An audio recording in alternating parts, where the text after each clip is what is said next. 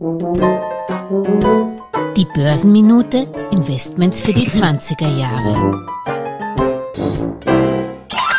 Mit freundlicher Unterstützung der Dadat Bank. Der weltweit größte Indexanbieter MSCI wirft mit 10. März russische Aktien aus seinem Indizes. Das ist deshalb so relevant, weil sich zahlreiche ETFs an diesen Indizes von MSCI orientieren, also somit automatisch auch die russischen Aktien verkaufen, sobald diese nicht mehr vom Handel ausgesetzt sind. MSCI kann russische Aktien deshalb rausschmeißen, weil die Russen nicht mehr ihren Vorgaben für die Aufnahme in die Indizes erfüllen erfüllen. So darf es keine Beschränkungen für Ausländer auf den Wertpapier- und Devisenmärkten geben, die es derzeit aber wegen des Aggressors Wladimir Putin gibt. Russische Aktien fallen bei den meisten Schwellenländerindizes aber kaum ins Gewicht. Sie machen beispielsweise beim MSCI Emerging Market rund drei Prozent der Marktkapitalisierung aus. Im MSCI All Country World sind es gerade einmal 17 der 4000 Aktien, sprich 0,4 Prozent russische Unternehmen.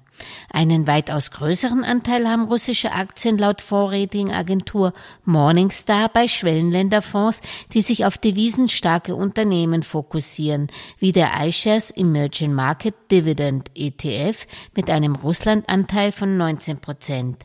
Beim Schroder ISF Emerging Europe macht Ende Januar die russische Gazprom, Sberbank und Lukoil als die drei größten Beteiligungen rund 60 Prozent aus. Bei Raiffeisen Osteuropa Aktienfonds liegt der Anteil russischer Titel gar bei 64 Prozent. Und natürlich haben auch alle BRIC-Fonds, das Akronym steht ja für Brasilien, Russland, Indien und China, ein 20 bis 25 prozentiges Russland-Exposure.